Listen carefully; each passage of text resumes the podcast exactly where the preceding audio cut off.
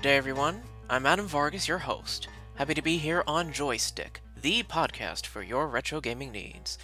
We've got a new yarn this episode, so stick around and enjoy. Today's story is uh, pretty inspiring, I'd say. It's about two brothers, Chad and Jared Moldenhauer. And if any of you know those names, you know what's coming up. If not, well, enjoy the show.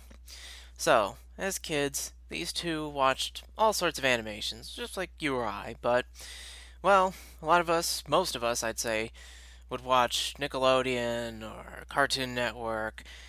These guys, they watched Fleischer Brothers and classic Disney. 1930s, 1920s animation. Animation going back so many decades. The golden age of animation, this was. It was the foundation on which modern cartoons owe their lifeblood to. They also loved video games, like you or I, and I'm sure a lot of our older audience members here can remember the likes of Super Mario World, Contra 3, Thunder Force, Street Fighter 3, Mega Man. These games came out in the 1980s, so definitely much more recent, much more modern. These kind of games a lot of people grew up with today and are still very relevant to gaming, but definitely nowadays they are still considered to be the classic games, the foundational games, the the, the, NES NES era 1980s of video games being a golden age in of itself, the age of old school platformers and shoot 'em ups. So we're talking two very different decades here, but very similar, I think we can say. Foundational decades that defined everything that would come with those mediums, with animation, with gaming. And these two brothers, were inspired by these childhood staples to come and make a game for themselves, a dream project to marry these two decades together. And their first attempt was in 2000, but that wasn't a really good decade to start developing a game for two brothers with a shoestring budget. We're talking about games being increasingly dominated by, you know, AAA games, bigger budget games with a developer and an overseeing publisher. We all know these games. But 2000 in particular, that was just a hallmark year. I'm I'm looking at the titles that were released in this year: Deus Ex, Diablo 2, Baldur's Gate 2, Hitman, Shogun Total War. A lot of these are either continuations of franchises that are just legendary today or are franchise starters, you know, Deus Ex and what was it? Shogun famous titles today. They started their own franchises that a lot of you guys still recognize today. We know Total War, we know Deus Ex. The 2000 was in of itself a hallmark, a foundational year of it in and of itself. So, as you can imagine, this was a very competitive environment, very limiting for these two brothers, and not to mention that tools for independent developers were kind of limited at the time. But they were inspired again 10 years later by the successful launch of Super Meat Boy by Team Meat. Now, this was the rise of another hallmark of indie gaming, what we're all about. More tools and engines became a lot more accessible for smaller developers, and not only that, but you have a lot of digital platforms for selling games. Back when there was only the GameStops and hardware stores of, of yesteryear that, that sold games, now we started seeing good old games, Steam, Game Jolt really gaining traction, selling games completely digitally. Far more convenient for some people, for a lot of people, really. And especially developers who can't exactly afford to make a deal with the you know your GameStops or with a publisher that would be willing to act on their behalf. So now, as you can imagine, with this new environment, with this new inspiration coming back and, and bringing Jared and Chad back to, into this swing of things, they decided to found Studio MDHR Entertainment. And this dream project would be their first game under the studio name. And from there, they worked entirely from their homes in Toronto, Ontario, and Saskatchewan, if I'm saying that correctly. So, yeah, this was very much a mom and pop game, if you will. And from there, the development process would take seven years in total. So, a lot of the info we're talking about here was actually talked about in an interview with Maria Moldenhauer, uh, their sister. She had joined the team in 2013 as a fellow artist and producer. She was also the sole inking artist for the project. We'll cover why that's important in a minute. So, for the first three years, from 2010 to 2012, it was apparently more concept work, just figuring out what these two brothers wanted the project to be in the first place. They had the general idea, but they wanted to iron down exactly how they were going to deliver it. So, 2013, as Maria uh, explains, was where they put pencil to paper, when the project really got the go ahead, where they decided exactly how they were going to marry 1980s games with 1930s animation. So, let's talk about that and talk for a second. The this animation from the 1930s. This was an animation technique that had to be built from hand drawn cels, tracing and sketching paper, loads and loads of paper, according to Maria. And just for perspective, they studied this animation style. They tried to replicate it in digital form, actually, at first. But according to Maria, they just couldn't get the right look and feel of it, so they went straight to pencil and paper. So they hand drew every single animation, every asset that you see in that game. Uh, the game being talked about, as I'm sure some of you have already guessed, is Cuphead. And as you can imagine, that's a huge undertaking for a game to be produced entirely, well, at least the assets, asset wise, and animation, by hand the background were produced in watercolor.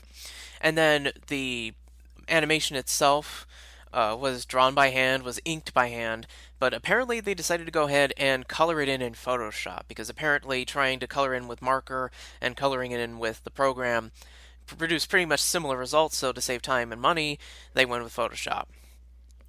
So that is the animation process they had to go through to replicate that style. For gameplay, they wanted classic run and gun mechanics. I listed a lot of the games that they were inspired by Contra 3, Mega Man, uh, Street Fighter 3. Two, uh, uh, a very consistent theme going on. And what they the concept they decided to go with was a 2D side scroller with hand drawn animation in flat 2D environments.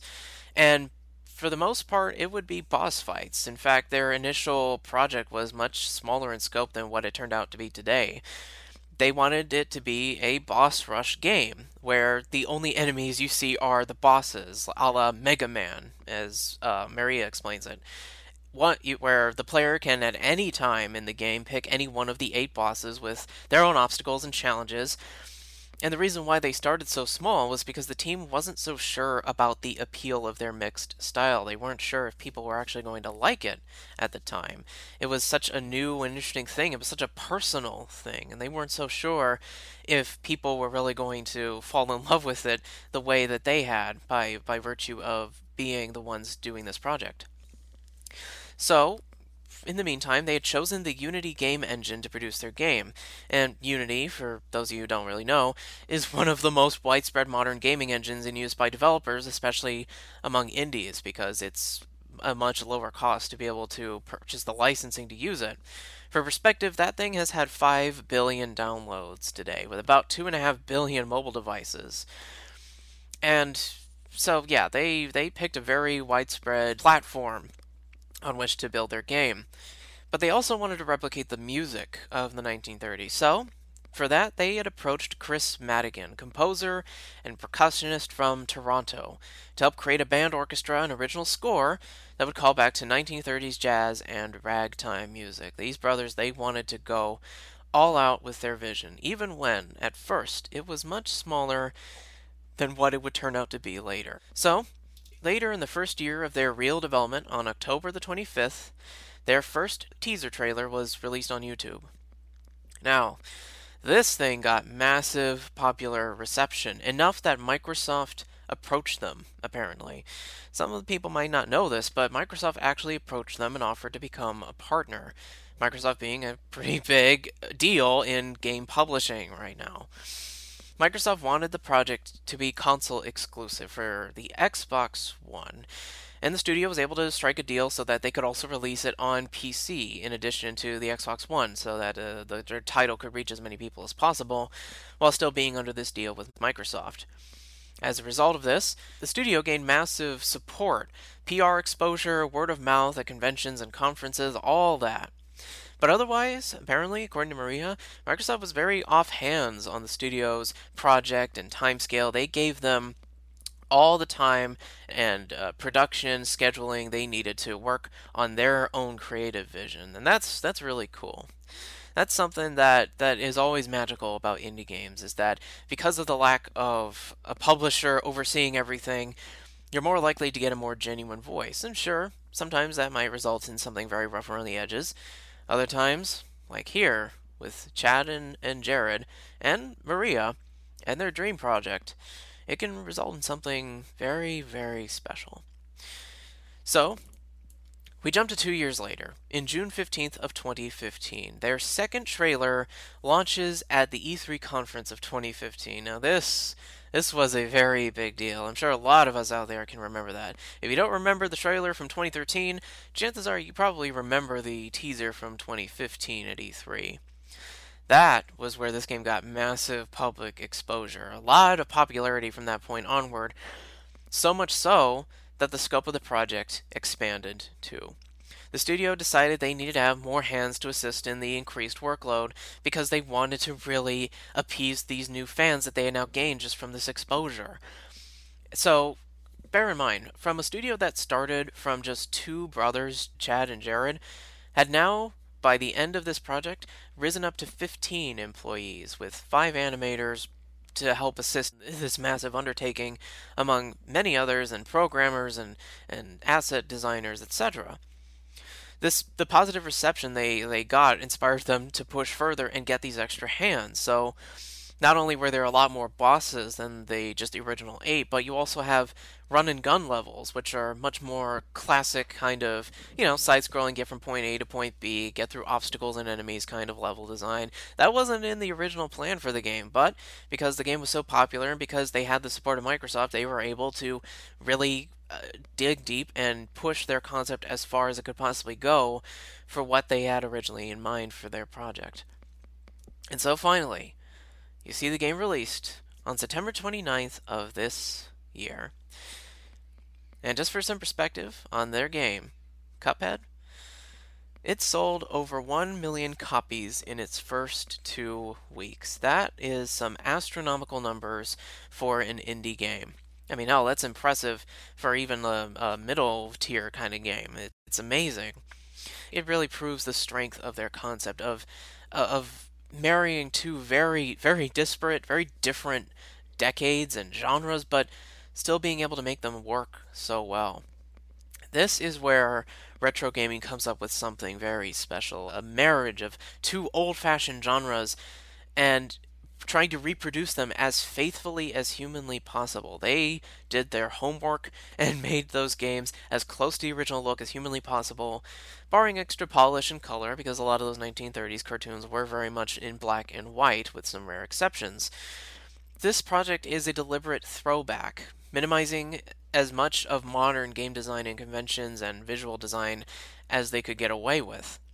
And the success of this project shows how such a dedicated vision can be absolutely powerful. It can resonate with people.